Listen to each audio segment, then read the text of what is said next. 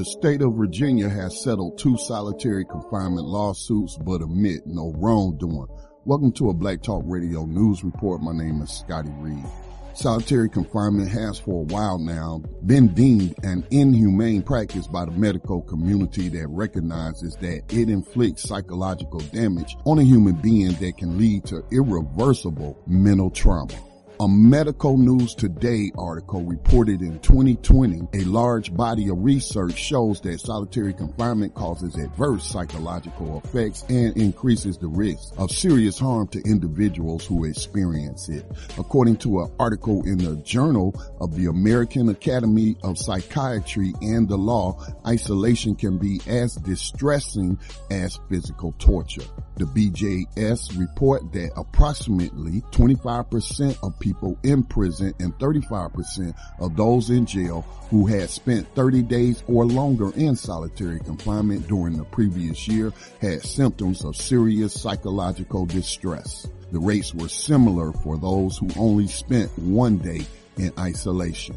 Animals who are caged in solitary conditions exhibit signs that point to the ill effects of the barbaric practice, and there are groups dedicated to rescuing animals held under those conditions, and they are also campaigning to educate the public on the issue while referencing an executive order issued by former President Barack Obama which banned solitary confinement of juveniles in federal prisons. The animal rights group PETA noted on Monday President Barack Obama issued an executive order banning solitary confinement of juveniles in federal prisons, citing the devastating psychological effects including depression, alienation, withdrawal, and the potential for violent behavior.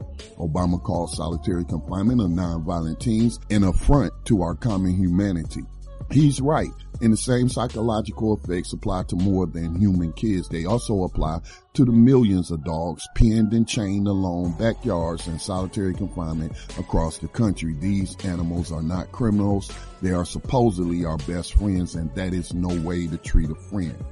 People have actually faced criminal penalties for mistreating animals, but when it comes to torturing human beings who are confined in jails and prisons in every state within the United States, and little has been done by legislatures to abolish the practice on human beings. Now word comes of solitary confinement lawsuits that are being settled by the state of Virginia in at least two cases. The latest settlement involved a man who was held over 600 days in solitary confinement.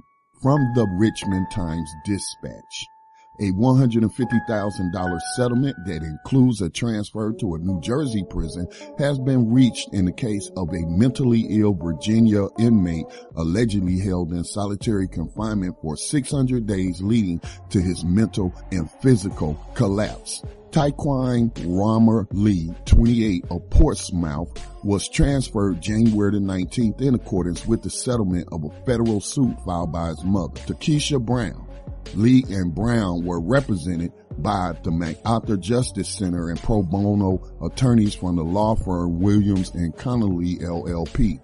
The transfer moves him closer to his mother, who is his legal guardian, said his lawyers. They said his mother also plans to request a conditional pardon. As typical though, in far too many cases involving state and federal civil cases, civil rights cases, those guilty of inflicting harm on the victims, employees of the state, never admit to wrongdoing and therefore no one is held criminally accountable.